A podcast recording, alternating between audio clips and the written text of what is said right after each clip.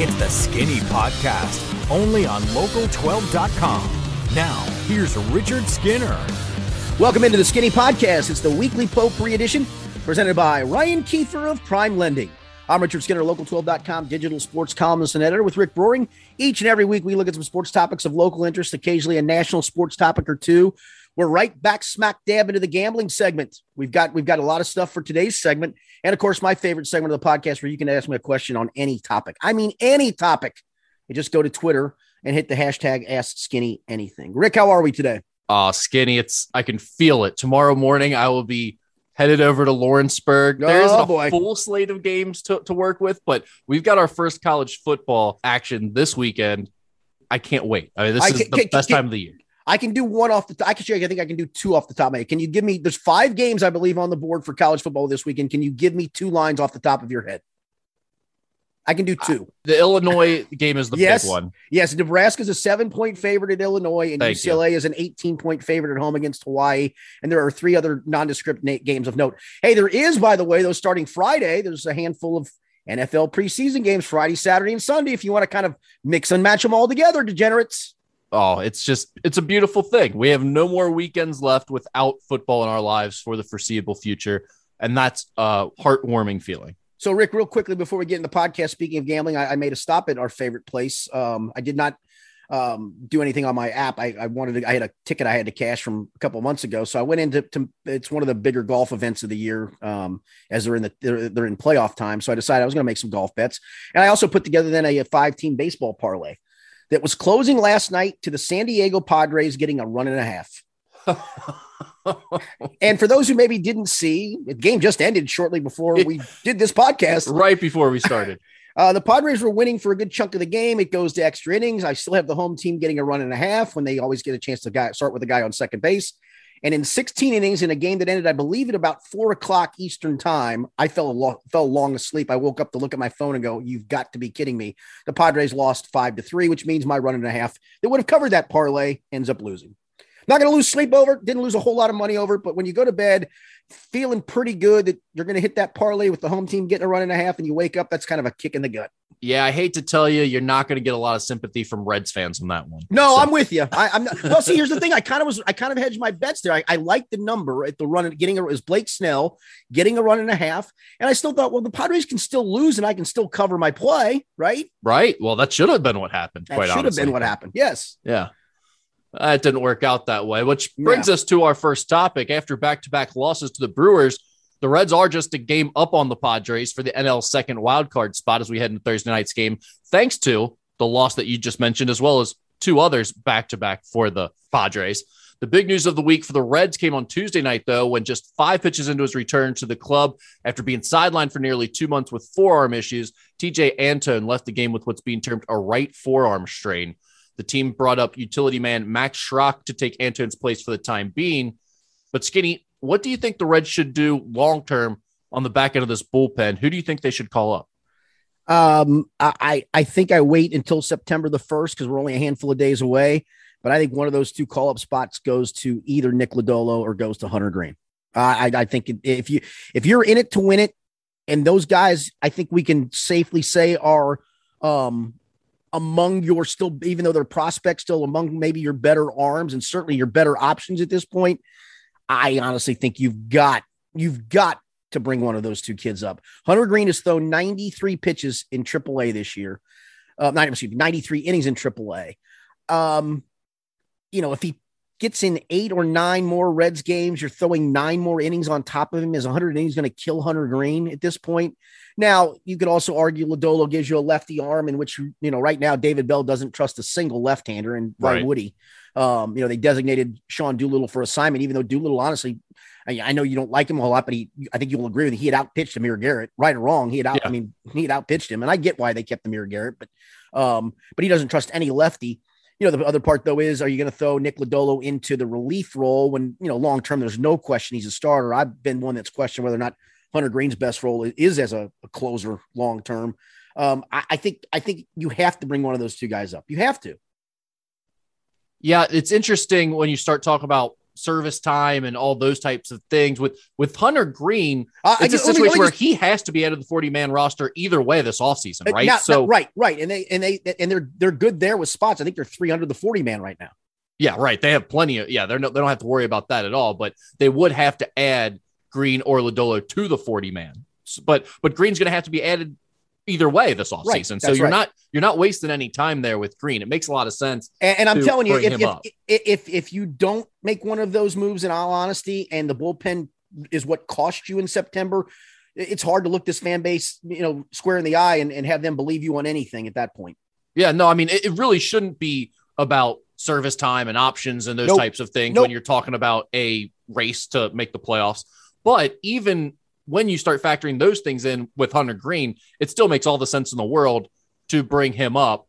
How concerned would you be about the fact that both of those guys have been starters? They've been taking the ball every fifth day and they've moved so quickly. They went from double A quickly up to triple A, and now you'd quickly be bringing them up to the majors.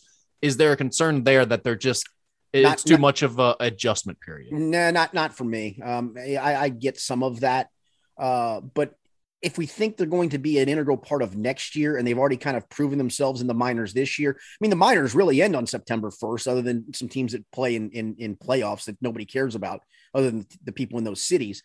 I mean, it, at the point that we believe they're a factor into next year's pitching staff, next year kind of begins in September for a lot of teams anyway. And, and for this team, it, it, it, it really begins for a chance to make the playoffs. So no, I no, they've they've it, it's not like you've you've taken these guys and you're thinking, hey, there's still another year in the minors away, and I'm going to go ahead and fast track them. No, you now are factoring them into next year, and if you're not, I can't imagine that that I can't imagine that you're not. I think at that point, if you're factoring into next year anyway, then what's what's wrong with September? Let's let's see what they got, and if they can help you too, let's see what they got. The biggest thing to me is you cannot bring up Ryan Hendrix or Cionel Perez again. You can't no, bring up one no. of these guys who have proven that they have no shot at getting guys out at this level. They don't have the stuff, they don't have the confidence. There's no reason for that. It'd be incredibly insulting to this fan base.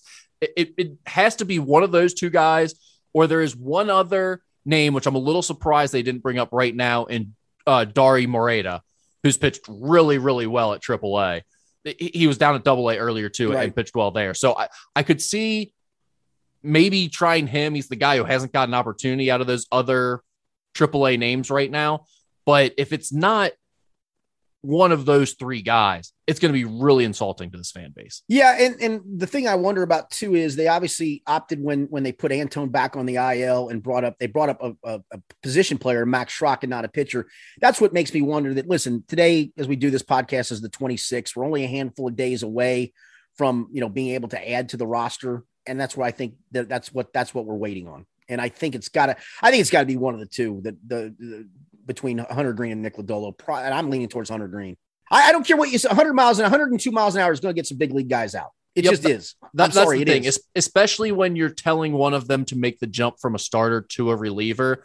To me, it's easier for the guy with elite stuff to go out there and throw max effort for 18 to 25 pitches and and get them out of there than it is the guy who's a little bit more of a pitcher that you know probably needs more a little bit more time, a little bit more rhythm and feel. Lodolo has good stuff too. I'm not at all knocking his stuff, but when you've got a guy like Greene who just has beyond elite stuff, I think those are the guys that are easiest to just say, "Hey, go in and throw throw everything you've got, and we'll take our chances." Yeah, exactly. No, exactly. And like I said, you're not overly taxing Hunter Greene. He's at 93 innings for the year. Let's assume what, what do they got? What I don't even know what their record is off the top of my head. What do they got left? Like 34 games, 33 games, something like that. I mean, if he appears in a quarter of those, a third of those, you're talking about eight to 10 games. Again, you're not going to throw him for more than an inning. You're talking about another eight to 10 innings. Is that really going to tax this kid? I mean, really? No. And I, I don't think that really should be the concern right now at this point. That I guess you can get into uh, some nature of are you worried about ruining one of these guys' confidence by by putting them into a, a tough situation like this in a race yeah. in the bullpen where they're not used to? But for me, everyone makes a big deal out of that. I've never thought it's that big of a deal to go from being a starter let, to let, let me tell you something. Let me tell you something. And and and there's a couple things here too.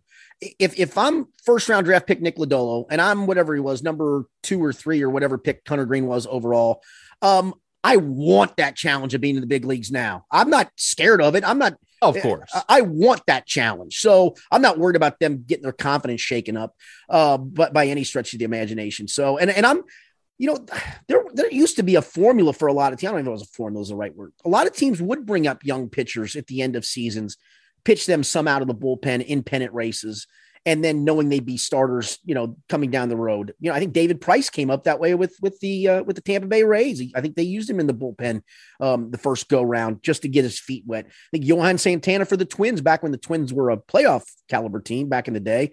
Uh, I think he came up that way, and they're not the only ones. There's there's, there's teams that have done that. So, you know, again, remember the Reds wrote up Aroldis Chapman with still the long term idea he was going to be a starter. Right. He was just so damn electric out of the bullpen that it was like hey, this guy's just closer material. Let's do that. Did it hurt his career? Has he done okay for his career? Yeah, he, he's been pretty good. And I know a lot of people are a little bit worried about that with Hunter Greene, that they don't want it to be Aroldis Chapman. They want him to be the ace of the future for the Reds. And I don't, I, see, I don't see it. Really? I mean, I understand that feeling of people wanting that to happen. I also get your sentiment of, hey, a guy who with, with throwing 105 miles an hour, it's tough to put him through all those innings and all those starts. I get that aspect of it too. So I, I, can see both sides. But either way, this doesn't negate that. Like this doesn't right. prevent no, right. him from being a starter yeah, either way, year yes. or farther no. down the line. So I I think Hunter Greene is the guy, if you're asking me. I, I would yeah. just go with him. Trust the fact that 105 miles an hour is going to be enough to get some guys out just on its own, whether he knows what he's doing or he's able to locate or not. And hopefully, you know, he, he finds a groove and can really anchor the back of this bullpen because – to be quite honest, it hasn't really gotten much better despite them trying to to make some moves. And the thing for both the guys we're talking about, Rick, is um, you know, obviously Hunter Greene got derailed early in his career with the with the you know Tommy John surgery, but he certainly has bounced back nicely. Is the fact that they've answered the bell every rung up along the way, right? I mean, Hunter yeah. Greene dominated double A, got off to that rocky start a little bit in triple A where he had that weird first start where he gave up three homers in the first and then still struck out what eight guys in four innings or whatever it was. Um, and, and then since that point in time has pitched well. Nick Lodolo has gone from college into pitching, um, you know, at the alternate site into um, into double A. Do, I mean, dominated double A, going up and, and pitching well in triple. I mean, th- they've answered the bell all along the way. So I I I'm ready. I think they're they're they're ready for the next challenge. Just you know, I I I just can't imagine you'll bring one of those two kids up. I can't imagine it. Yep, I'm I'm with you. I think especially with this season and the way it's played out, the the storylines and the narratives that the front office hasn't given the manager and the roster enough to work with throughout the year. I, I can't see them shortchanging them again and not giving them no in, prospects. Yeah, and, and, the, and, the, and the thing I would say is, you know, to their credit, they rebuilt the bullpen. Mychal Givens has been a good addition. Cessa, for the most part, has been a good addition. And you felt when Antone came back and the way Lorenzen had been pitching that, okay, finally he's got some answers down there. Well, then Lorenzen has his you know first really bad outing since he's come back to, yeah, to. And that's okay. Struggled that game too. And Givens struggled that game too. And okay, that, that that's all well and good, but it felt like you got the bullpen at least to, to a not not even just a serviceable point, but to a point where you feel good with the lead in the seventh inning. Well, you lost now a key part of that in Antone. You better replace him with a key arm. And one of those key arms is the guys we're talking about. One of the other big storylines in Reds country, according to Jon Heyman of MLB Network, right fielder Nick Castellanos, quote, likely will opt out of the remaining two years and $34 million on his contract to become a free agent after the 2021 season ends. I don't know that we really needed a report on that. I think most of us assumed that already. But right. Skinny, do you make anything of that report coming out right now? No, that's probably just a, a preemptive. Hey, just a reminder, we're going to do this thing to other teams around baseball as they start to prepare for their off seasons. Um, so I get it, but I, I know, I know this will be unpopular because they're in a in a in a playoff race. I still would have traded him at the deadline and and rolled the dice with the with the outfielders I got. Now I didn't know at that time Jesse Winker would have gotten hurt, and I may be playing with fire, but I still, you knew this was coming. I mean, nobody didn't think this was coming. I, I I'm going to stand by. I wanted to get, I, I would have wanted to get something for him. Now you can also get the compensatory pick, I guess, and I, I do get, understand some of that, but I still would have rather have gotten some some prospects. I think you could have dangled that guy and gotten some major, major, major, major prospects out of it. For the people who I don't know if there was anyone out there, but thought that he might not opt out. Look, he's going to get 17 million for the next two years, no matter what. Right. So that was never even that two years, 34 million never mattered. It was right. wasn't going to happen. He's not going to accept a qualifying offer from the Reds either. No, and I get it. I'm not blaming him. No, he shouldn't. I mean, he's going to make uh, really, really good money. I think MLB trade rumors just came out with a, a power rankings of the top 10 free agents that they believe will be available this coming offseason. And, and he was number 10 overall. And I think the second best outfielder overall. So, you know, I like he is going to be highly sought after. He's going to make a ton of money. And quite honestly, it's not quite the Trevor Bauer situation. The Reds will probably be able to to make an offer, but they're not likely to be able to no, re-sign him. that's right. No, they're, they're not. Um, and I get those. I, and you're on the camp. You're you're opposite me in this thought. I, I get the thought of, hey, listen, keep him here and and and let him finish the season because you're in the playoff race. I fully do understand that, but I also know that I got to have, have an eye on the future in addition to an eye on the now. And I I would have rolled the dice with whatever I could have put in the outfield. And I know that's that's it's easy to say I'm stupid for that, and I'm fine. I'll take the bullet for it. But I still would have wanted to get something for him at the trade deadline because I, like I said, I think you could have gotten something significant for him. No, I mean that was actually my take at the time too. Of course, I did not believe that this team was going to compete for the right. playoffs. I mean, I just I did not think they were going to make a run at this. So I'll, I'll give them credit for uh, believing in the idea that the team was going to to stay in it. But that being said, they really didn't do anything to make a run either. Like they just kind of stood pat and did nothing. It was inaction all the way around with this team since last offseason. So I, I really don't want to go too far into uh, congratulating the front office for for doing anything here. They've really just let everything play out on its own, and this is the situation they found themselves in. And and I guess kudos to them for that. Yeah, yeah, I, yeah. I yeah, I, I, just think that anybody thought that he was going to resign here or stay here or not opt out was was crazy. And they're just he's he's going to price himself out of the market. And that's okay. And I guess here's what you do then. You know what? You, you just enjoy the the last month plus, and hopefully they do make a run in the playoffs with him, and then you can enjoy that part of it and and you know tip your cap and say thanks for the couple of years you got us to the playoffs twice, and uh, you know uh, thanks for thanks for your service, and you know hopefully Nick Senzel can be the Nick Senzel we hope down the road and fill that void in the outfield in the future. I don't right. hold much hope for that. no, nor do I. Right, let's head to Paul Brown Stadium, where it was announced this week that Joe Burrow will make his preseason debut this Sunday. Burrow is expected to get a limited number of snaps against the Miami Dolphins, according to head coach Zac Taylor. Taylor said it's what's best for Burrow and for the team, and also said that he'll be as smart as possible with play calling and limiting Burrow. Skinny, do you think it matters at all that Burrow is going to see the field on Sunday? We've talked so much about it, but is it really going to matter at all? Okay, I'm, I got I got two twofold takes on this. Yeah, I think it does, based on the way they kind of phrased it of just Joe getting in the huddle, being out there with the guys, letting them hear him in the huddle, letting him hear you know how the plays are going to be called. And he said it's you know it, it's different on game day and and than it is from from practice. So I I do get some of that.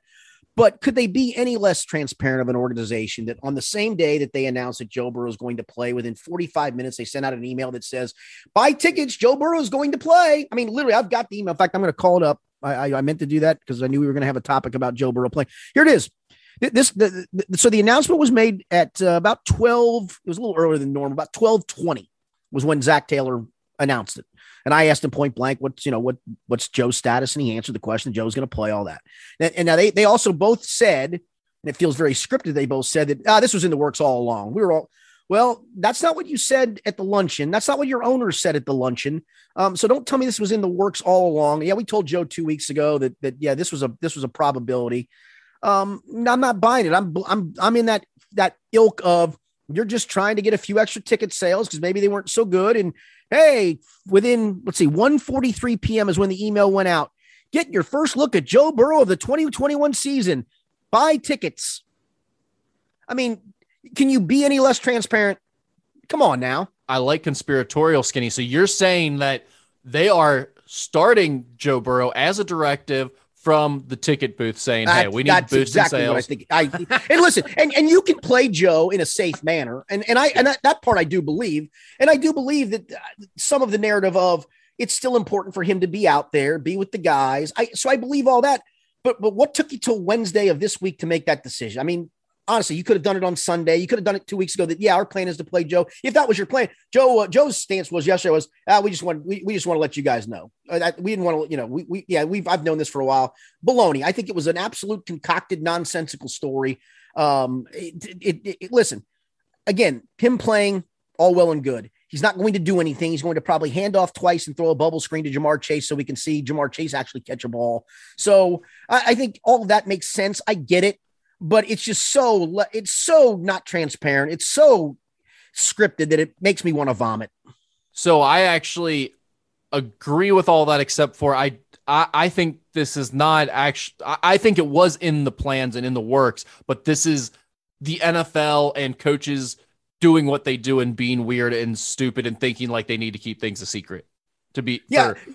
Drama funny, or sure, whatever what, reason. I don't yeah, know man, what it is, but they do this stuff all the time where they like think they've got a high, you know, like college coaches not telling people who their starter is until right. like the day of the game when everyone knows for months who it's going to be. That yeah, I can imagine Brian Flores now going, "Oh Christ, Burrow's going to take four snaps. Find some tape on this guy, quick! Come on." right, right. Yeah, no, I and also I I don't think it matters a whole lot either way. I mean, how much can well, you really figure out from you can't three but, but plays if, with but but for Burrow, if it makes him feel better, by right. all means, let him do it. Yes, exactly. That and again, that part I fully agree with. I, I fully agree with the fact that letting him play is probably the right thing to do, and they they can do it in a safe manner. Like it's going to be literally two handoffs, him in the shotgun throwing one to Ja'Marr to go, hey, here's the connection, fans. See it? There's our guys. Uh, that's fine, but, but don't be don't don't suddenly for 30 minutes 45 minutes to an hour whatever the hell the time frame was after this announcement you send out the email of come see Joe Burrow play. You're not going to see Joe Burrow play. You're going to see him hand off twice and throw a bubble screen. Get a beer, come to the game, leave after 15 minutes. Seriously, are you that desperate for ticket sales? Well, maybe you are. Apparently, the answer is yes. Well, Skinny rookie pass rusher Joseph Ossai had been one of the Bengals' biggest bright spots of the preseason, but late in the third quarter of last Friday's game against Tampa Bay, he suffered a wrist injury. And then it was revealed this week that he also has a meniscus tear and will likely miss the entire season. At least those are per reports. Zac Taylor still hasn't confirmed any of that yet. It's weird. That's weird to me, too. It, that is bizarre, especially considering he's probably had the surgery already. If it yeah, no, I, I, from, from what I was told, I think he had the surgery yesterday, if not the day before. My days all run together, right? So, so I don't know. May, maybe he was waiting to see what the result of that was to determine if it was enough to, um, you know, when he's going to talk about Joseph's situation of either out for the season or we think Joseph can come back maybe the last month. Maybe that's what he was waiting for. He, now he did to his credit on Sunday. He confirmed that there was a knee issue. He didn't confirm and any meniscus tear. Didn't confirm a surgery, um, but did confirm the knee issue. But yeah, I mean, this just keeps lingering. It's just it's nothing weird. It's just weird. That's all. It is weird. How big of a loss is this for the Bengals defense, and how much does it impact others on that defensive front?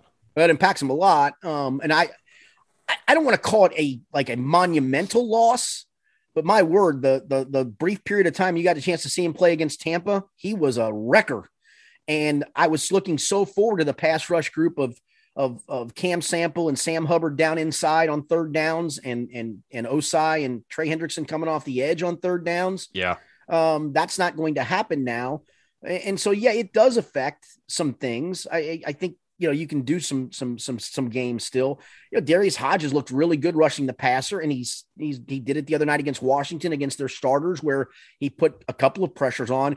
Uh, Zac Taylor laughed, and he's right. He said, you know, one of them he came unblocked, um, so that always helps. But he did put some pressure on, at least coming unblocked. Um, but I think that kid's looked good, and um, you know, we'll see what Noah Spence gives them. So yeah, but I think it does affect because I think you know you had your your pass rush group that you really felt like, all right, this group's going to put some pressure on. Now, you could also argue that maybe now on passing situations, Hubbard stays outside and it's it's Ogunjobi and Cam Sample inside and with Hendrickson and Sam Hubbard because Hendrickson and Sam Hubbard have been great on any down they've played in camp and in, in preseason. So maybe that changes it some, but I think Ossai really had, I mean, honestly, I, I think I told you this after that preseason game. I, if I asked you without knowing what happened in the last year from a Bengals roster perspective, who number 58 was watching him play, you'd go, oh, it's still Carl Lawson. Well, no, it's not, but it sure looked like it.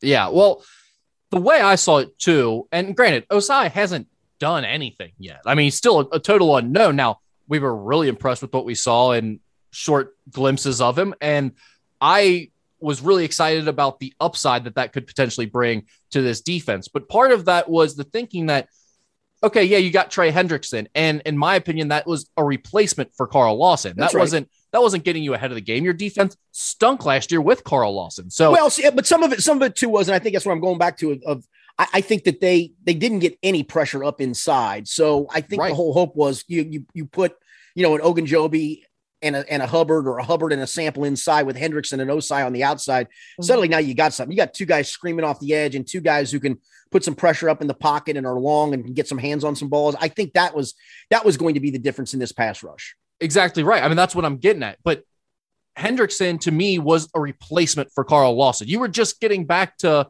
even. Your defense was going to be even worse if you lost Carl Lawson this offseason after being so bad last season. So you get Hendrickson that's great. You filled that hole to get back to to where you were. But if all of a sudden you had another dude in Ossai the way he right. was looking, oh, now now you've really improved that pass rush. Now you've really got something going. I'm not saying you know they might not have something in Darius Hodge. I'm excited to see what Cam Sample can bring as as he continues to progress and stuff. I'm not saying they're going to be terrible and they can't get through this with the guys they have.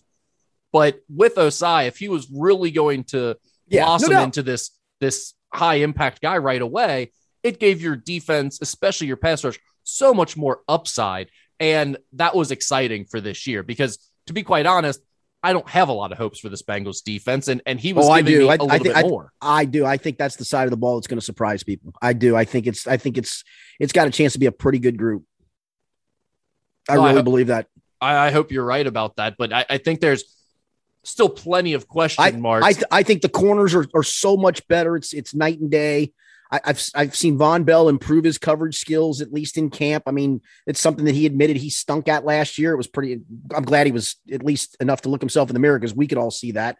Um, so he took it. He said he looked watched every pass rep that he played last year and some of the things technique wise that he didn't do that he really wanted to work hard on to improve on. And I mean, he's gotten his hands on a bunch of balls. He jumped a route the other day and intercepted Joe Burrow. He got lucky on another one that went through uh, went through the hands of, of Ja'Marr Chase in the end zone that he intercepted. But he's been around the football a bunch. We know what Jessie Bates can do. I mean, Awuzie is a honestly, I think he's an upgrade over William Jackson, and I think Mike Hilton's an upgrade over Mackensie Alexander by a long shot. And if Trae Waynes can just be even with Darius Phillips, um, you've really upgraded there. I, I think this defense has a chance to be pretty darn. I'm not talking like elite good, but certainly, if you feel like you've got an offense and can, can score in the mid 20s to high 20s, which you think this offense should be able to do, I think this defense is going to keep you in a bunch of games. Here's the other thing that bothers me about Ossai going out. Oh, well, I was two weeks ago, I was starting to think about this draft by the Bengals, and you're starting to go, man, they might really have some some depth in this thing when you're, you're excited about the first two picks. That was kind of the plan going in. But then if Ossai was going to be a guy and D'Ante Smith was playing well, McPherson, everyone's excited Chris, about. Chris Chris Evans. Chris Evans looks really good. All of a sudden, you got Darius Hodges, an undrafted free agent. You're really starting to see some depth there. Now this week, yeah, think about it. Yeah, Ossai Ch- goes down. Ja'Marr Chase is rusty and can't catch a damn football. Jackson, Jackson Carman's, Carman's a third string project. So now it's yeah. like you have nothing out of this year's draft. I mean, yeah, you, well, you got, you got McPherson, guys, you, but you got you got McPherson. But I mean, eh, come on, you know what I mean? Like, just when you start to feel good about things with this franchise, this is how it always happens. The rug just gets yanked right out from under you. Yeah, no, I, you got McPherson. Have I said that yet? You got. I, I, will say Chris Evans does look good. I said that after the first preseason game. He continued to look really good in the second one, so I am excited about him still. He, he does, and he's going to get about five snaps a game. So yeah, okay, yeah, great. A, a, lesser used uh, Geo, great. Yes, that's right. That's correct. Let me ask you about the Ja'Marr Chase thing because that was a big topic of conversation too. I, I don't think it's a long term concern, but at this point, there has to be some immediate concern about how much of an impact guy he's going to be this year if he's this rusty, right? Yes. Um, it, it, it doesn't look like he's comfortable making tight window catches right now in game speed. Now, the last couple of days of practice, I mean, it was so uncanny, Rick. I mean, we all watched it on on Friday, him dropping the three targets at him. That that was glaring. So Sundays, you know, they were off Saturday, travel day and all that, and a mandatory day off. So Sunday's the first practice back, and it was just uncanny that the first two passes thrown to him one over the middle in the middle of a zone, which, you know, you go up in the middle of a zone, the mind thinks you're about to get whacked by a safety, right? Drops that one. Problem was there was no safety around him, so it was an easy catch. Then he makes a nice little route along the back of the end zone in a seven on seven drill. Joe throws a dart into a tight window. It goes in and out of his hands, and that's the one I mentioned. Vonn Bell intercepted, and you're thinking that's five straight targets. My man has not caught four in tight windows, and the other one in a window that I think he thought was tight. Um, th- this is obviously now a mental thing Now I will say Tyler Boyd, Tee Higgins got trotted out there on on Tuesday to talk or Wednesday to talk with us. All these days run together. On what the hell day was that? Tuesday, I guess. No, Wednesday to talk with us. No, today, Tuesday, Monday. Jesus, Tuesday we're off. Monday to talk with us. I, am that's what I'm saying. I'm losing my mind with all these the, the, the, the weird off days. Usually the regular season's easy. Tuesday's the off day. Wednesday, Thursday the main practice days. Friday walkthrough. Saturday walk through travel day, Sunday game, Monday recovery day, and it starts the new week with a Tuesday day off. So I, usually regular season I get. Anyway, those guys talk about struggling with some of their drop issues, and, and it, it happens to wide receivers.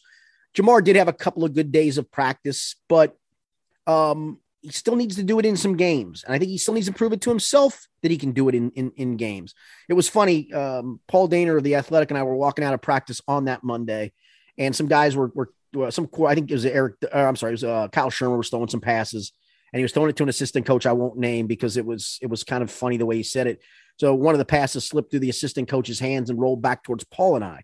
He's like, "Catch the football." I said, "Oh man, your hands are probably sweaty." He goes, "He goes, catch the football. It's not that hard." And I thought, and we kind of laughed, and he kind of knew what we were laughing at, and I know what his reference was to. His reference was to Ja'Marr Chase. So that was that was pretty that was pretty interesting to me. So um, yeah, he's got to do it in games. I, I won't be concerned until I see him start to do it consistency in the consistently in the regular season. But I will tell you that if it does begin in the regular season, I think you have to open yourself up to the idea of Auden Tate taking a bunch of his snaps instead. And that's still a big if. I mean, he might come out in the opener and go five for 93 and not drop a ball and go, that's the guy we were, we were looking at. But let's not forget, I mean, Tee Higgins last year, didn't have a target in the opener. Some of that was he was coming off the hamstring. Um, really didn't didn't do a whole lot impact wise until really you go to that Eagle game where he had two touchdowns and boom, suddenly he took off. Uh, AJ Green, his rookie year, um, the first game he ever played, as great as he was, and we know how great he was. First game he had one catch. Now he caught the winning touchdown pass in that first game, but his opening game he had one catch. So I think some of this too is I think our expectations, and that includes my expectations, were maybe so over the moon of Ja'Marr Chase is just going to take this take this league by storm. No, no, this is still the NFL, man. There's still some grown ass men on the other side that have seen the Ja'Marr Chases of this world and can cover them. And so there is some adjustment to it. But right or wrong, it's still glaring to watch him have five straight targets thrown his way and him drop all five. Yeah, in the micro, I'm glad that you know initially there's been there's been talk about him being rusty ever since he got to Cincinnati. I and mean, he talked about being rusty. Right. I mean, so that this wasn't a huge surprise, but initially there was the, the beginning of camp, it was like people were talking about he's not getting open, the ball isn't even being thrown his way, and then he's not catching it. Now it's he's getting a lot of targets. I mean, it seems like Burrow is is seeking him out. He seems to be getting open a decent amount, and they're throwing the ball his way. He's just dropping some of them. I'm less concerned about that than I was initially. The I mean, I, I feel like he can figure out the catching the ball thing again. It's not like that was a huge problem for him as a college prospect. So I like to assume it's just rust. From the macro perspective, though, looking at the Bengals drafting strategy this year, you're saying, well, we shouldn't expect Ja'Marr Chase to come in and take the NFL by storm because it's still the NFL. Well, if that's the case, then why the hell were you drafting that guy? Because because the, the long term, the macro is long term, he is going to be that right. dynamic guy. But the plan, hey, let me tell you, let me tell you something. This year let me tell you something too. Joe Burrow. Uh, correct. Penei Sewell has stunk in Detroit. Stunk. But Rashawn Slater looks great. Yeah, but this was pretty much a Penei Sewell versus Ja'Marr Chase, right or wrong. It really was. That was that was the debate. But Penei Sewell is also probably going to start right away. And Jackson Carman is about to be a third stringer. So Understood. That I mean, you're still the, the plan of action here. Penei Sewell would have started, but Penei Sewell wouldn't have started here the way he's playing. Oh, I disagree with that. I think he. Oh my god, he's been he's been terrible. I, it, it, doesn't matter. He'd uh, still dude, be starting dude, here. Trust trust me. They so wanted Jackson Carman to start. They Xavier Su'a-Filo would have still beaten out Penei Sewell, or, or, Riley Reiff would have beat out. Well, it wouldn't have mattered because you had Penei Sewell would have been playing inside of a guard anyway instead of a tackle. The problem is he's trying to convert to right tackle, and it sounds like the conversion from left tackle to right tackle hasn't worked out very well for him. But neither here nor there. I I'm not down on Ja'Marr Chase. I'm just telling you, I, I, I still think that you you're still expecting him to have a productive season. I just think it was we all expected him to hit training camp and just take it by storm and go, damn, look how dynamic that cat is. And it just hasn't happened. And maybe it shouldn't, maybe we shouldn't have expected it to happen. Well, I think and that's need, on me too. But my point is, you needed to expect it to happen if you were going to take that guy. He had to be that guy right away because if he's not, then your plan made absolutely no damn well, sense. I will say the coaches still believe in him enough. The fact he's running first team.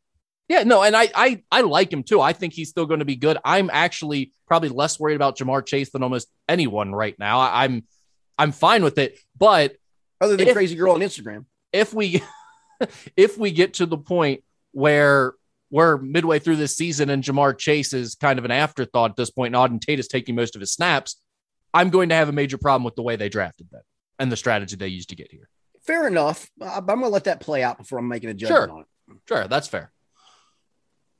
All right, let's switch gears here to the college level where the Big Ten, the ACC, and the Pac 12 on Tuesday announced an alliance that ultimately aims to, quote, stabilize a volatile environment throughout college athletics by collaborating on weighty issues facing the industry and agreeing to create a future scheduling partnership. The alliance comes after the news broke last month that Texas and Oklahoma are leaving the Big 12 for the SEC. Skinny, do you think the new alliance will have a big impact on college athletics? Well, let, me just start with this. I, I, I honestly, the, the, the whole conference stuff is just starting to make me nauseous. Um, I, I believe in rivalries. I believe in regional rivalries. I don't I don't need a watered down eventual 20 team SEC, which I feel like I'm going to get. I just, it just doesn't, just doesn't feel right. I think it, I think in the long run, it's really going to hurt college football. I, I think in the short term, yeah, it's pretty cool. You got some good teams being added. But here's what I'm going to tell you about the alliance. Be careful what you do here because the SEC may not be done, and it might just it might just say, you know what, we're just going to be we don't need a national champion anymore. We're going to play for the SEC championship, and it's going to still generate a lot of money because we're going to go poach USC and we're going to go poach Oregon and we're going to poach whoever the hell we want to join our giant giant league that's going to be financially more stable than the rest of you cats combined. Hell, you know what? We may even go to Ohio State and go, hey, why don't you guys join us too? Be careful what you're trying to do here. If you're trying to ace the SEC out, and I'm not saying because I hate what's going on, period. I hate what the SEC is doing. But if you're going to piss the SEC off enough to where they go, all right, this is where we're going to go. It's going to be you against us. Well, the the us is we're going to go get some more teams, and we're just going to have our giant league and be done with the rest of you. I, I can see it coming. I I hope it doesn't. I understand what these leagues are in theory trying to do. Um, I just I don't know how this gets stopped, other than if eventually fans say, "Yeah, I don't want to see Kentucky playing USC, or I don't need to see Alabama playing, or I I don't I, I, want my regional rivalries. That's what conferences were for. That's what made them so special. The traditions are what made college football so great. And those are all being blown up bit by bit by bit. And I'm not trying to be old guy here. I'm not. But traditions are what make college football great. And it's traditions that started many, many, many years ago and have grown into, you know, even today. And I feel like little by little, we're getting stripped of those because of the almighty dollar. And it sucks. Well, I think the presidents and whoever is involved in making these decisions from an SEC perspective right now, they are just laughing at the Big Ten, yes. ACC, and Pac-12. It's like, no, no, what they're doing is they're going throwing your tantrum right yes, now. Are you, you serious? Because what I'm telling you, I think you'll agree. They're going to look and go, "That's fine. We'll take you and you and you and you, and then the rest you can go to your silly alliance. Have a good day." Yeah, well, and, and they're they're already in the process of trying to do that. This, th- but this alliance, it's comical. It it has absolutely nothing. They even said it, there's no contract in place. There's nothing that's been signed. It's just gentlemen making an agreement about what we're going to do going forward. Well, in college athletics, that means absolutely nothing. None yeah, of you, you think, care about each other. None of you are looking out for the good of college athletics as that's a whole right. or that's exactly conference right. mates. You're looking how are you going to make the most money? So if the SEC offers any of you a better deal than you're currently getting and one you, like you can't pass up, you're taking it. You don't care Absolutely. about an alliance. Not to mention this alliance does nothing. And case in point, today it was announced LSU and USC will meet to open up the 2024 well, season on Labor that, Day. That's the probably the biggest school you had in your freaking alliance is already signed the, the day after you, or two days after you make your announcement. The well, biggest school that's part of your alliance, uh, aside from I guess Clemson, is probably the biggest school in the ACC. Right. Maybe Ohio State. USC is maybe the third biggest. They have now signed a contract to, to play an opening day well, game. Be, because that because that'll be because that'll be a conference game in 2024. Well, you're probably right. no, no, it, it, but you know, that's the other part too is, you know, these college football schedules are done 10, 12, 14 years in advance. Some of these teams have already scheduled. Now they can always cancel contracts, right? But a lot of these teams have already scheduled each other for the next 10 years in some way, shape, or form. So right. what are we doing? Right. And, and, and the idea that by the time those those games are off the books, the games that already been scheduled, the idea that this alliance is still going to matter or that the conferences wouldn't have already shifted is comical. Like it's it not going to matter no, I'm with you. four or five years. Like no, it's going to be completely different. These teams no. all have already left. Yeah, it's silly. And like I said, the, the only thing you're going to do is you're going to have the SEC say, all right, screw it. Well, you know, we were going to try to do this a little bit slower, but now we're just going to go poach and we're going to make this thing our, our mega conference by 2024 and LSU and USC will be will be a conference game then. That, that's all you're going to do with this if you're going to do this silly alliance. Yeah, this was strictly a PR temper yes. tantrum yes. by ADs yes. and presidents who felt like they had to show their people they're doing something. Yeah. And it's so funny because everyone has to do it. Like even in Cincinnati, I heard I was listening to 700 the other day and I can't even remember who it was, but whoever was on there uh, was, was hyping up the idea that this time around UC's president is acknowledging that they need to get to a better conference. They're doing it the right way. They're, they're acknowledging. Last time they didn't even state it. They they wanted to try to stay together with with the uh, old Big East teams, and it's like. Do you no, think anyone cares right now what UC right. saying they're going to do? No yeah. one's listening to what UC saying right no, now. That's that's right. And, and I will go back to listen. You can have this alliance and talk about it, but when the almighty dollar comes, and and you know, like I said, the SEC may one day just decide we're going to play a giant SEC four team, six team, eight team tournament, and that's going to declare the what we think is a national championship. At the end of the day, you still are going to probably have a national championship format of some kind because the money involved is going to be so much. So what did that alliance then do? So okay, you don't want to play us? That's fine. We'll find a couple extra MAC teams and we'll play an extra conference game, and we'll probably have a better crowd for our extra conference game. The only thing that this could possibly help them with, and again, I don't believe that they'll actually all vote together or agree to do the same things when it actually comes down to it, since this is no real agreement or contract in place. It's just a bunch of guys saying, yeah, we're, we're on the same team now and we all hate the SEC is there seems to be, especially with the name, image, and likeness bill passing through, the NCAA is very hands off right now. They, yep. they seem to be taking a, a back role and saying, you guys do what you want. You make your own rules. We're not going to fight you anymore. We're tired of getting sued. So I think have, the idea and, and, here is those other three conferences are going to try to prevent the SEC from just turning this into total professional sports. Is the is the idea here? Like if they want to pass, oh, we're just going to have 150 scholarship players now because you guys can't compete and we'll take all the good recruits, things of that nature. That's what these conferences are going to try to prevent. I don't know that they're actually going to be able to do no. that if it comes no. down to it, but that's the concept here. And the only actual advantage I can see that's being gained by this quote unquote alliance. Yeah, no, I, I that's I think it's well said. I nothing's going to come of this. It's just not. No, totally agree. I mean, it is it is really a PR temper tantrum, is all it is. All right, let's head to our betting segment, where, as we mentioned at the top, we've got our first weekend slate of college football games. It's week zero, as they call it. So not a full slate, but there are some teams getting underway, a couple decent games out there to bet. But it's a good time to look at some of our college football props because next week we'll be getting into actual lines. We'll be talking about Ohio State and UC playing and Kentucky playing. Right now, we can kind of look at some of those prop bets that you might be looking at or, or some of those stats as we head into the season. We'll start with win totals for these three teams. We talk about them as they come out a lot of times, but they change as we get closer to the season. And some of these have changed. We'll start with Ohio State. The win total for Ohio State is 11. And if you take the over, it's minus 115. So there's a little extra juice on that. Man, I mean, that means they got to go undefeated. And I'm looking at the schedule. I mean, they open with Oregon at home. Oregon's rated 11th in the country, but that's at home. They're going to probably be a double digit favorite. Then Tulsa and Akron at Rutgers, Maryland at home, at Indiana. I think we'll know a little bit more about Indiana when, when they play UC. I mean, if they knock off UC and are impressive in doing so, that could be a hiccup potentially for Ohio State, but I don't see it. They got Penn State, then at Nebraska, Purdue, Michigan State, and at Michigan, and they own Michigan. I see them. I can see them running the. T- I don't see value in making the bet because you're you're literally betting on them going undefeated. Now, if they lose one game, you push, and I certainly don't see them losing two games. I guess I could lay something on the over there, an undefeated 12 and 0. I, I, I can certainly see that, although I feel like you're landing more towards the push territory.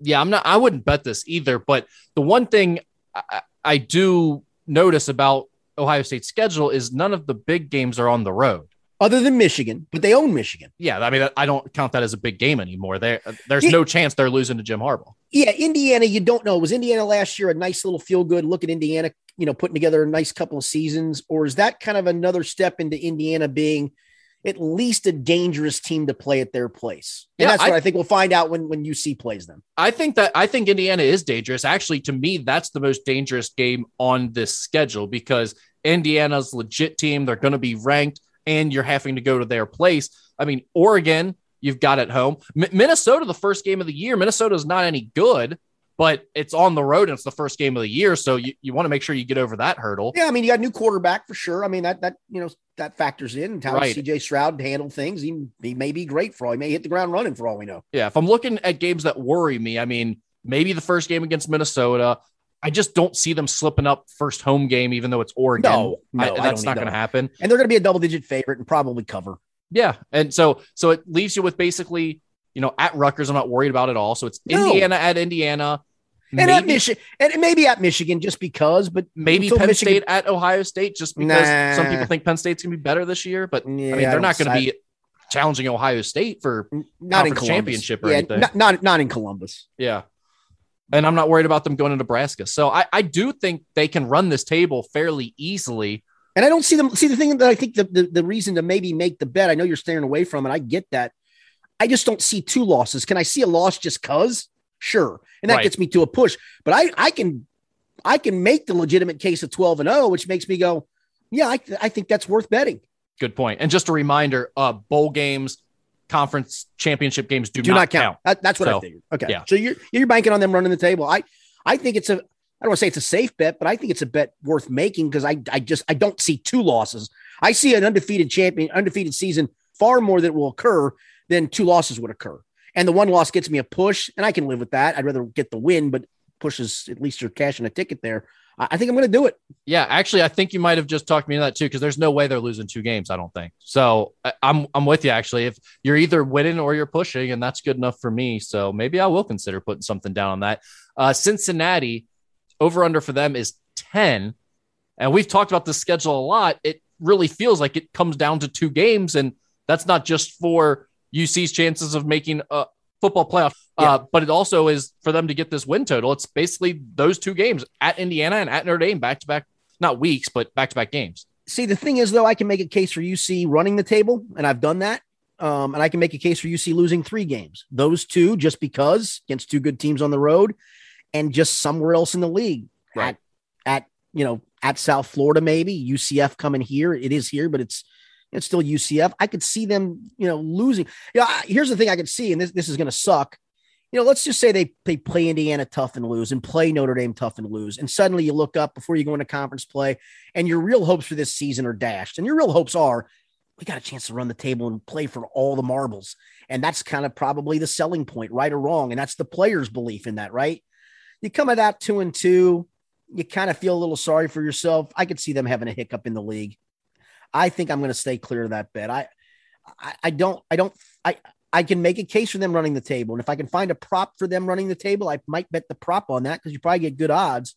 Um, but for this over under play, I'm going to stay away from it Well, that's because I just, I just, I can see the scenario I just laid out. And again, I can see the scenario of them running the table, and I hope that they do. I think it would be awesome to watch and awesome to see. And they certainly are well positioned to do it, and they certainly have the talent level to do it. But you can see, you know, just good games at Indiana Notre Dame losing. No shame in it. You know, you play well, you lose, and they're just, you know, happen to make a few more plays on that particular day. And then at that point, you are holding your breath if you bet the over that they're not going to lose one more game. And at two and two, with your hopes of of playing for everything dashed, that's a kick in the teeth. Yeah, I actually like your idea. I wonder how much a lot of sports books, depending on which one you bet with, will let you do your own line here, adjust it, Right. and maybe you know take it up to eleven. I wonder how much that changes your odds if you take UC up to eleven. Because if you can get UC at like plus, I don't know if it'd go up this much, but like plus one fifty Yeah, I- at, eleven but- wins, I'm considering that a lot more I would- than I'm I with am you. the ten. Yes, agreed. I agreed. If I can do that, I, I think I would agree with you. Yeah. No, you you bring up a good point there. Um, Kentucky seven. This was at six and a half, and I really, really liked Kentucky at six and a half wins. Uh, what do you think too. about Kentucky at seven? And actually, here's the problem, and, and why I will not be betting this at all anymore. Extra juicy here, minus 140 if you take the over seven. Yeah, I, it's funny. I've done scenarios in my head where I can get to eight and four at best, and it, I think they can. I mean, They've got three layups on the schedule. I mean, literally three layups. Yeah, Louisiana Monroe, Chattanooga, yeah. and uh, New Mexico State. Oh, okay. Uh, yeah, I'm just looking. I'm just looking non-league. Yeah. Inside the league, I, I in Louisville, to me, I think they're better than, but that is at Louisville in the last game of the year. You can certainly see them losing that game. They also then have to play at Georgia, LSU at home, Florida. I think South Carolina's trash, but it's on the road. And Mississippi State, I don't think they're great, but it's on the road. I mean, there's a lot of p- potential 50 50 games. When I can give you four layups, maybe five, Tennessee at home maybe gives me a fifth layup. Oh, because they're, they're, they're, they're now they're, I can't call Tennessee a layup for Kentucky. It, it, it is because because they've actually started to, to to play Tennessee pretty well, and I think Tennessee's Tennessee has got a long way to go to rebuild. They may rebuild, but it's it's it's not going to be there this year. Um, so that to me, especially at home, is a layup. So I've got five what I feel pretty good about wins in the games. Maybe Missouri's a sixth. Okay, so I've gotten the sixth, and can I find a seventh? Probably somewhere if I really dig, like at South Carolina, at Mississippi State. But I'm finding like probably three automatic losses and three more 50 50 games. Ah, it's a hard over for me. And I'm, you know, me, that's, that's my team. Um, I want to play the over. I probably will just because I can have a rooting interest on it but it's not a bet I feel good about, and especially laying extra juice going over seven. I'm I might even try to push that total to eight and just hope hope to God they have like the season they had a couple of years ago. They have a chance to be really good. I mean, Wan'Dale Robinson gives them a dynamic receiver. They've got a first team All American on the offensive line. Chris Rodriguez is a great running back. Will Levis, the Penn State transfer at quarterback, has been great in camp.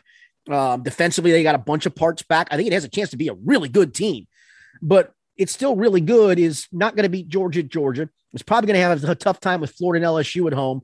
Um, I'm rooting. I'm hoping, but if I'm being logical and smart, it's hard to go over that seven win total. Yeah, well, the, I mean, those three games are all back to back to back, and and that's uh, the other part, right? Florida, LSU, Georgia. Those are three losses. I don't think there's any doubt about that. I don't know. Florida, it's got some stuff. I mean, they got they lost a bunch, and Kentucky is is has played well with Florida over the last handful of years, and, and honestly, they they should have beat them a couple times when when they had some really weird bad luck go against them to lose. So I I'm not is down on that Florida game. But again, I'm not telling you I can make it an automatic win to where when, when you go through this, I need to find a bunch of automatic wins and then go, all right, give me a couple of the 50 50s. Ah, I got a bunch of 50 50s, unfortunately. Well, yeah. And I, I don't like those three to me are losses if I'm doing it for the purposes of making this bet. I'm not even giving it 50 50 status. So there, there you got three losses. And then you had, like you mentioned, four automatic wins, I think, with Monroe, Chattanooga, Vanderbilt, and New Mexico State. So then it basically comes down to what do you think they can do against Missouri, South Carolina on the road, Mississippi State on, on the, road, road, and Louisville on the road, and, and Tennessee, Tennessee, Tennessee. and I, I, I, trust me, Tennessee's going to be terrible. Yeah, I mean, I agree with you there. I just, I will never call that game a layup for Kentucky based That's on fair. their history against Tennessee. They went down there and boat raced them last year in, in Knoxville, and this is true. Know, and this, this is, it's a worse team this year. Yeah. So I, again, I don't like that bet at all at minus 140 to go over the seven, but I can no. certainly talk myself into UK getting eight wins this year.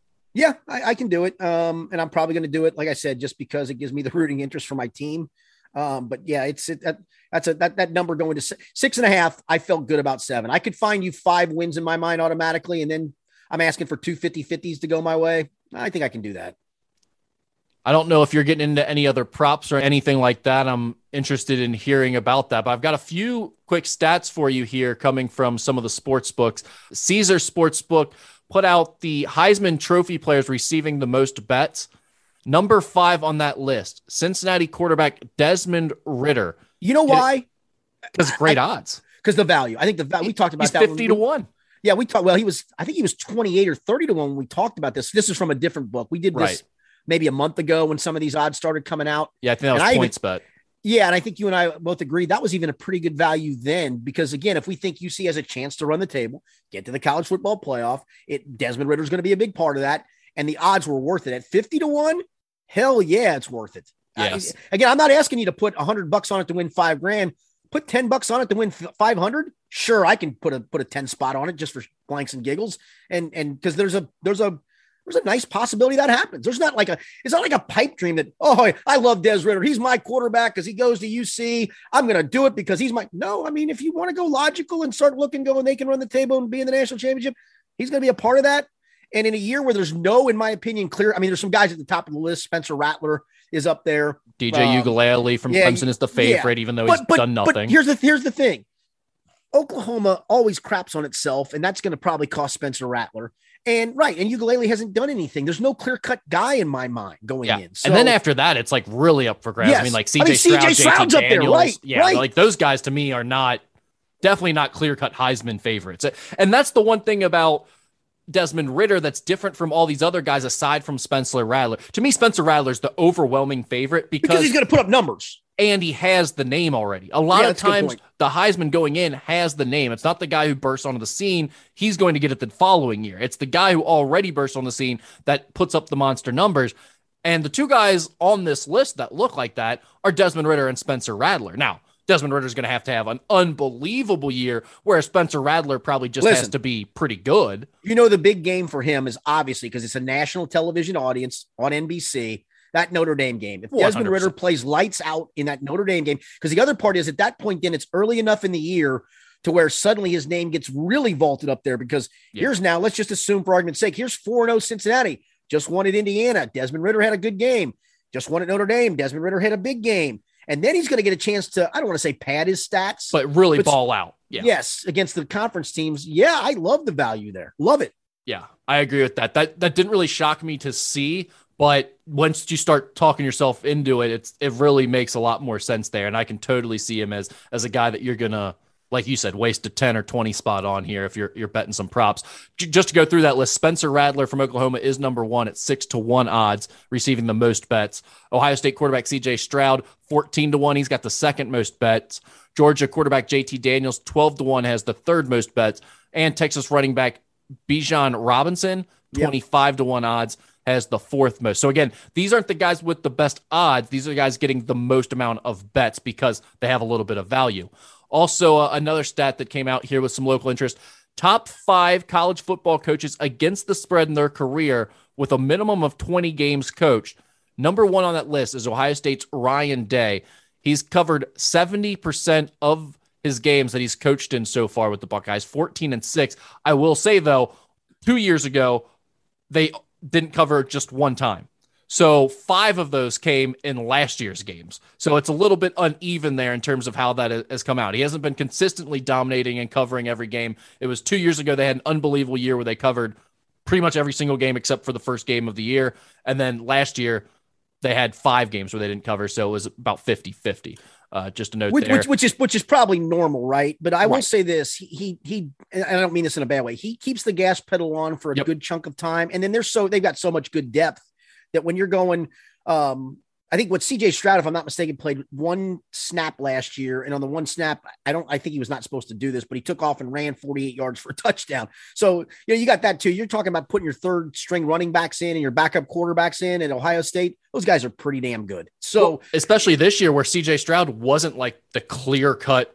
Right. Guy, and now they've got this uh the the high school kid that came in. Yeah, Quinn Ewers. Yeah, so who knows? You know, I mean, they could have some real talent there behind CJ Stroud. Yeah. So there's certainly a team to to watch for for those covers. As you said, Ryan Day is all about it. And then the best under coaches with a minimum of 20 games coached, number five on that list, Cincinnati's Luke Fickell. The Bearcats have gone under in 59.7% of the games that Luke Fickell has coached, 25 yeah. to 37 yeah, the one thing I would say to that though is I may transfer that under number to Notre Dame now. I'm going to call that the Marcus Freeman factor. And I will tell you, I will really say, I will say the one thing about Brian Kelly, as much as he gets the offensive guru label, you know, they are kind of a methodical offense, right? I mean, he likes to line up in the I and run the football, and and yeah, they'll throw it, and, but they don't throw it sixty times a game, and um, they're not overly dynamic on offense. He's had obviously very good offenses because they've had great success under Brian Kelly at Notre Dame, but you factor in Marcus Freeman with with kind of Brian Kelly's I don't want to say it's a methodical style. It's kind of an NFL style, to be honest with you. Um, I can see that under number getting transferred to Notre Dame this year.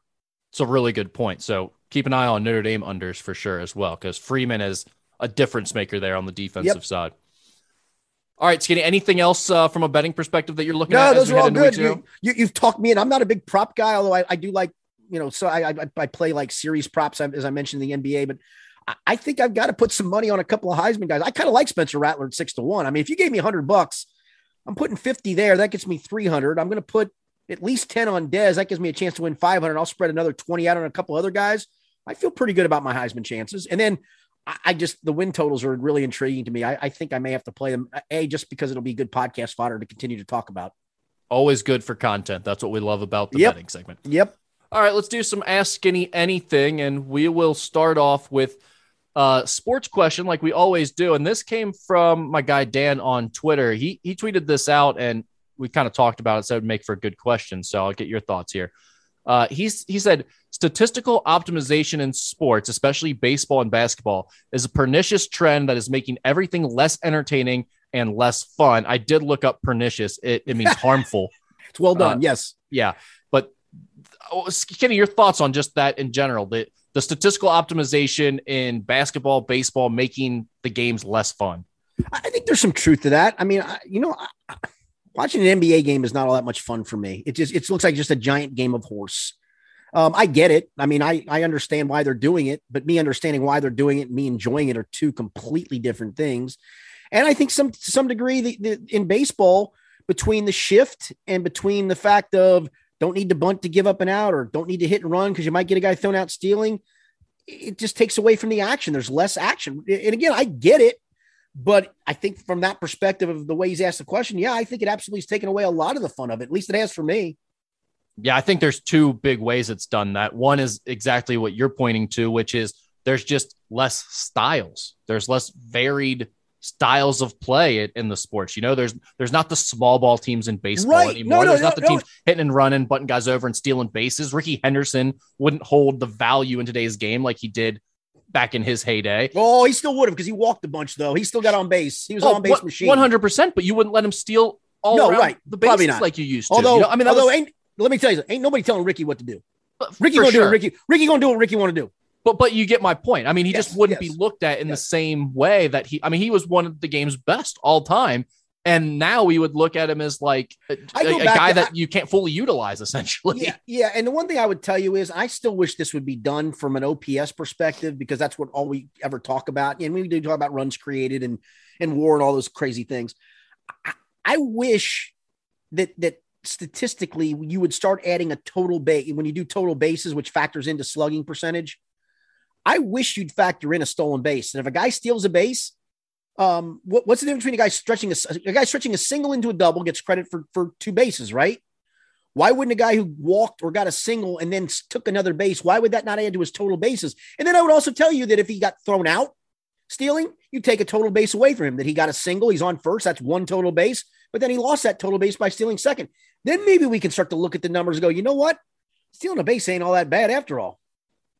Well, and then in basketball, you've got, like you said, everything's become space it out, Everything's shoot five, threes. five, five out, downhill, kick to a kick to a three. It's all Get ball it. sc- ball screens and shooting threes, and it's like I, I don't dislike that style of play. Like I loved watching the Warriors as they came to power, and they were really fun to watch. But they were fun to watch because it was They were new different. and they were playing a different style. I still like guys that came through the lane and tried to dunk on you. I still liked throwing it into a seven foot center that could dominate the post occasionally. I'm not saying it's the best way to play. I understand why teams don't want to do it, but it was more fun to watch when there were different teams trying to play different styles and there was more of a, a cat and mouse, a matchup game, uh, things to talk about before the game with different lineups and and how are they going to stop this? Now it's everyone's it's just basically check the three point shooting percentages. Yes. That, that'll tell you who's going to win most games now is, is whoever shoots better from three point range. And, and again, it's not that I think it's the wrong way to play. It's just not quite as fun. I, I think it, it's really made sports less fun from a fan's perspective too, though, just from a way you talk about it. Like to talk about baseball now, it's like, well, hold on. Let me pull up baseball reference and check this guy's history and see Right. what his Right. OPS is and all this other. Like, I need to know five other stats that no one's going to know off the top of their head before I can even talk intelligently And- and guess about what? anything to do with the sport. It's just not get- as fun.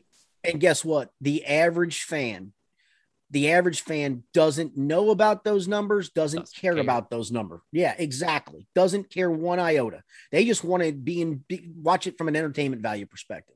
And I'm the same way with the NBA. I, this sounds, t- I mean, I watch the playoffs intently because I, again, playoff, any sport, any sport playoff wise is just so much better, right or wrong. And that's just not, that's not a knock just on the NBA. but it's just it's just better and different. But the, the, thing was, there's a lot of times I'm watching, I'm going, well, all I'm watching to see is get me to the fourth quarter and figure out who's shooting the best, and then I can watch, and then there's some entertainment. Other than the first part of game, I'm just watching to see you make shots. I mean, is, I can I can watch an open practice and watch guys make shots. I mean, it just it doesn't do much for me. And and I I, I really think too, you know, it, it's especially baseball. Baseball is really bad about this, and the fans are really bad about it. It's like it's a bunch of just sticking your nose up at everyone, telling them they're too stupid to understand and they don't know what they're talking about. Basically, when you talk yes. to anyone about baseball anymore, because it's all about these weird, obscure numbers. And I'm not saying they're wrong. Like I understand why those things should be valued more. It just doesn't make the game fun. It's no, not the, fun to the, try to talk about it. Yeah, the art of the game is gone. That there's no art to it anymore. Yeah, and most of what you say is going to be wrong in how it's viewed by decisions makers in baseball all across the league. It's not just your team or this team and and arguing with them doesn't make sense. It's how everyone does things. And so if you try to have a conversation or argument about the game of baseball now, it's like, well, hold on. Let, let me pull out all my stats here. I can't I can't have a conversation without knowing what all these numbers are first. And it's like to, to an extent, it's always been that way, but it's just different now. Everything's changed a little bit. I think Dan's 100% right about that. I did too. Not, no, I'm, it's not great question. Wrong, but it's just not as fun. No, I think that's a, it, it, honestly that's a great, great question, and I, I'm I'm with I, I we I think I think probably Dan gets it. We all get it, but it doesn't make it fun to watch. It doesn't make it as enjoyable to watch. So uh, I think we dissed Dan's last question, did we not? So I'm glad he I, am glad he came back with that one because that was a good one.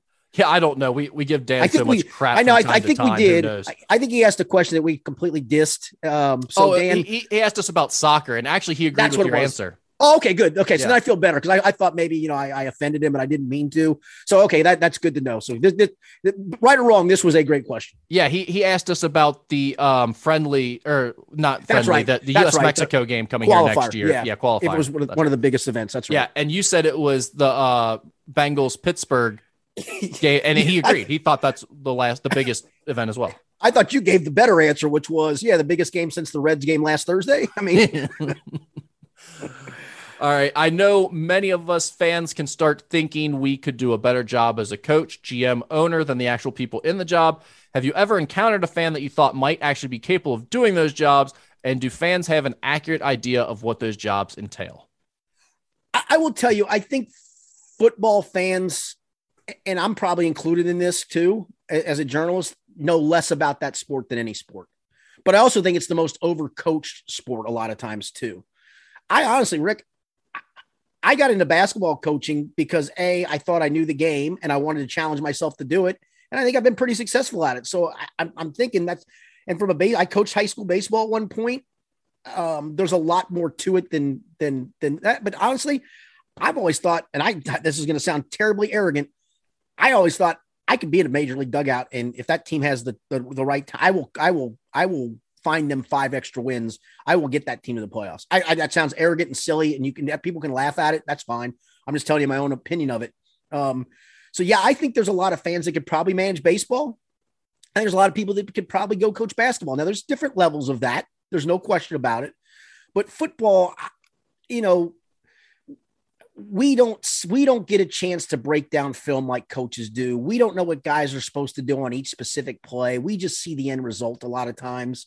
I mean, we may see a guard get beat where really his role was to pick up the twisting the twisting end and and he did his job and then tried to go bail his buddy out and, and he looks bad because then he's the last guy to get beat before the quarterback gets hit. So we don't know that. I, I think that's the one sport that I think most fans and most people watching, I think we love, you know, everybody loves football, but truth be told, that's one of those I, I usually defer to the I can have my criticisms of it. We can ask questions of it, and they're not infallible. They don't not make mistakes. And uh, I like those coaches that will occasionally admit those mistakes and admit that they needed to do that. That's fine. That makes you human. That's the one sport to me that I think is really difficult to comprehend if you don't if you don't actually coach it.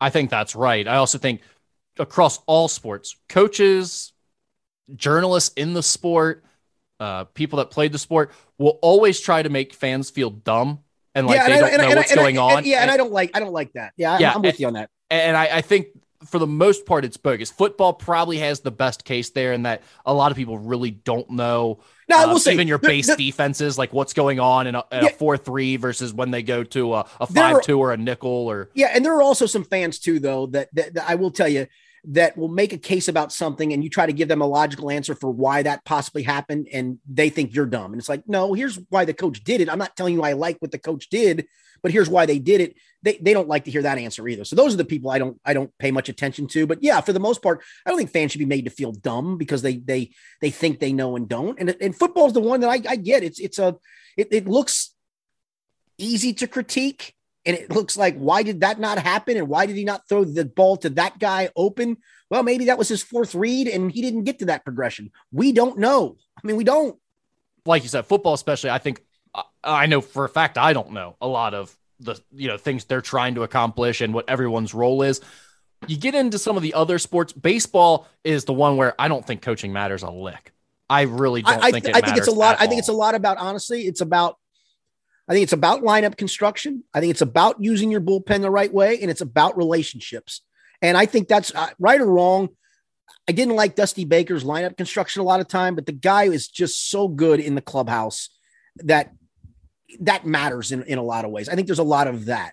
Um so yeah i'm with you. I'm kind of with you on that. I i, I i'm sorry i don't think managing a baseball team is all that difficult. I just don't No, I, I don't think there's really any coaching involved. I think, like Well, you said, I- there's no, a lot of no. psychiatrists Now, involved and I do- keeping guys' no. heads right for 162 games. I, I will tell you, I think there is coaching involved. I mean, I think that's what you got. You know, Delino Shields is terrific with infielders. Um, you know, you got guys that have to do some of those things. I mean, the great Scott Hatteberg story. It was um, oh crap, who was Ron Washington, who was a coach, ended up being uh, being a manager for the for the Rangers. Ron Washington literally made Scott Hatteberg into a first baseman via coaching. He was a catcher, had never played the infield, never played first base. They wanted his bat, the Oakland A's did, and he made him a first baseman. And then obviously he came here and played for a couple years and had a pretty nice little run here as well. So yeah, I think some of those things matter, but on a game to game basis, once your roster is set, um, on a game to game basis, I, I'm sorry, I don't think it's that difficult. I just don't. I think coaching matters the most in football too. Not just that it not that it's the hardest sport to understand and learn everything, but I do think like a good coach makes a bigger difference in a football team than it does in Yes. basketball or baseball, where to me it's more about having the best talent. Yes. Basketball is probably the most interesting one because it's the one I feel like I know the best, the one I've been around the most, and I think it's equal parts. Coaches and players will try to make fans feel stupid too often, like they know everything, the fans know nothing. When it's not always that complicated, you know. Like No, sometimes right. you got to change what you're doing. The other team's beating you over and over, and you're too stuck in your system. Change what you're doing. It's not that complicated. I think there's a lot of that going on where where coaches and players get too stubborn and they're like, oh, well, this big grand scheme we have is so important that we're trying to do. We can't go away from it. We stick to our scheme, all that type of stuff. To me, that drives me crazy a little bit. But then I also think basketball feels so easy and everyone has played it. It feels like they know it if they've played it at all, to where fans also get mad at coaches for re- they have no idea what the hell they're talking about. It's one of my favorites. right, I've, I think I've told on the podcast. One of my favorite stories. Steve Moeller was an assistant to Huggins, Bob Huggins at UC. And one game, Steve said, you know, they were killing us. We were in man and they were just killing us. And he said, he, goes, I try to suggest going zone. He goes, we weren't a big zone team, but we wanted to play some of the zone. You know, we played it. He goes, he's, I kept going to him. And finally turned me, he goes, blank him, Mo. I'm not going to make it easy on him. I'm like, well, yes, you can make it easy. Stop being stubborn. Well, that's uh, that's how coaches are, and I, you know, there's a lot of that type of stuff that goes back and forth. But I guess to get back to this question, no, I don't think I've met uh, many fans that could actually be coaching uh, professional sports or should actually be coaching professional sports. Do, are there some people that are knowledgeable enough that would be able to? To be quite honest, it's to me, it's not as much about do they know the sport. It's more about like, are they just a sharp person? Can they handle people? Right. Do they make good relationships? Because if they're good at that, then they're one of those people that can probably figure out most things pretty well. Because it's mostly about getting people to trust you and being an effective communicator and things like that. And if you do those things well, you can learn the other stuff. It's not all overly complicated. and, even- and, and, even and let me tell you something. And I, I truly believe this, and I think this is the wrong tact. More and more, it feels like you need to have played the game for the players to trust you and believe in you. I don't think that's always right. And I think that's the other part. I don't think just because you played the game makes anybody a great coach. There's plenty of guys that played the game and don't know how to coach the game. And, and we've seen some of those examples, but it feels like more and more. I mean, I'll use the Bengals offensive line coach as an example. Frank Pollack, part of the narrative is, yeah, we believe in Frank because he's done what we've done. We didn't believe in Jim Turner because he didn't. I get that. Well, let me go to Jim McNally, who coached the, the, the Bengals offensive line through the 80s into coached on two Super Bowl teams. Jim McNally didn't play, and players revered that guy because, to his credit, he knew what he was talking about. His stuff worked. He he had great relationships. So I, I don't know if I always buy that concept uh, of it, but it feels like more and more it's it's getting towards you better have played the game for us to respect you. There's a lot of that for certain across sports in general, and and it probably is getting worse. You're right. All right, Skinny, we'll wrap it up with this. Uh, this is also from Dan. He says, One of my lifetime maxims is if you poop yourself, you are done for the day. Just go home and work on tomorrow. Does Skinny have any life maxims? Uh, that's that's that's not one of them. Although, let me just tell you, I do agree hot, with that. Though. On on these hot Bengals camp days when you're sweating outside, I do carry an extra pair of underwear because there is nothing more uncomfortable than swamp ass. Can we agree with that? Yeah. Oh my nothing god, Nothing more uncomfortable. The last not, two weeks, you know me. You know me. 90... I'm not talking about. I'm not talking about pooping yourself. I'm just talking about you. Just you're just. It's just uncomfortable, and there's nothing like a fresh pair of underwear at that point, in my opinion. When you've got 95 with humidity making it feel like 105 in Cincinnati, it's like swamp ass DefCon level five. I mean, you're in the right to be carrying some extra drawers with you for sure. I don't know how this how I can quantify this, but I am a I am a big believer in luck, and especially when it comes to gambling. And I don't play the horses that much anymore, but if I have a down day, I might play my Twin Spires account. You know, I'll have 100 100 bucks in there or so, and you can tell pretty quickly when it's not your day, and you just kind of let it drain out, and you go, all right, I'm done for the day. But on those days when, for whatever reason, you're getting every photo finish, for whatever reason, you you the six to one shot that you might have handicapped the day before that you thought was a great six to one shot finishes up the track, and you're starting to get those home, and you're starting to stack together some pick threes and pick fours. I'm a big believer that you better just keep riding that thing out until you I, the biggest win day of my life, and I'm not going to tell you how much I won, but it started out on a Bengals bye week where I had a day off. I put a couple hundred bucks in my twin spires. I thought I got a few days here. I'm going to try to make it last. And I rode that thing one day to the point where I just threw blindly numbers together at the end of the night in a trifecta at Hawthorne Park and literally took down the pool. Now there wasn't much in the pool, unfortunately. I literally just played, I boxed evens two, four, six, eight, and I boxed odds one, three, five, seven, and it came in the even numbers and they were all bombs. Just did it for blanks. I'm a big believer that if you're if the luck is with you that day, you better damn well ride it out, man, because you ain't getting a lot of days like that. Now you're gonna have some good days and bad days. Man, I wake up and have some really good days just in life in general. There's some days, obviously, we always have that just didn't start well and it probably ain't going to end well. But I'm just talking on those days when everything's going right, especially when it comes to that, find a way to ride it out, man. I'm a get I'm a big get hot, stay hot guy. Sounds like that's similar theory yep. right there. When when it's working, you just got to roll with it. The problem with that is I always turn it into you got to get hot to stay hot. So well, when right. I'm going bad, I just keep pumping, baby. Well, see, that's what I don't eventually. do. I, I'm pretty good at setting that limit for whatever that day is, and when that limit is reached, all right, I'm done.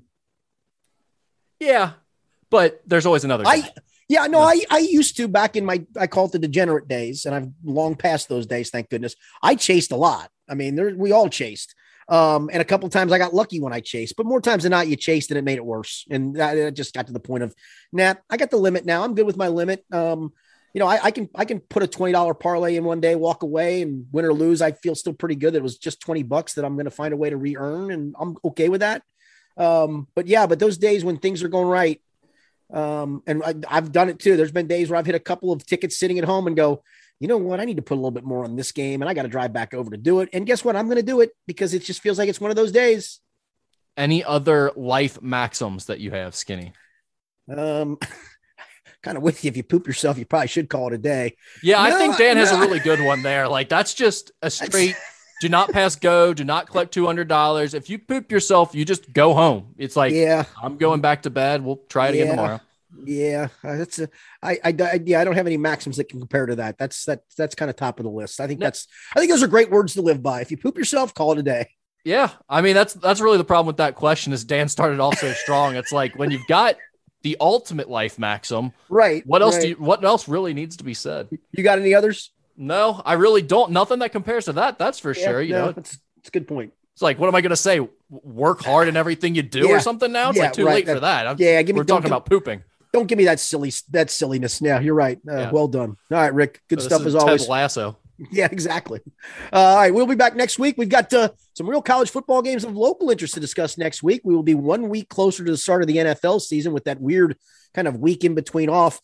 We'll know the Bengals roster at the point we're talking about this next week. Hopefully, we'll know that Joe Burrow is upright after his preseason debut, in which he won't do much, and much, much more. We'll talk about that on next week's podcast. For Rick Broering, I'm Richard Skinner. It's been the Skinny Podcast, the weekly potpourri edition, brought to you by Ryan Kiefer of Prime Lending.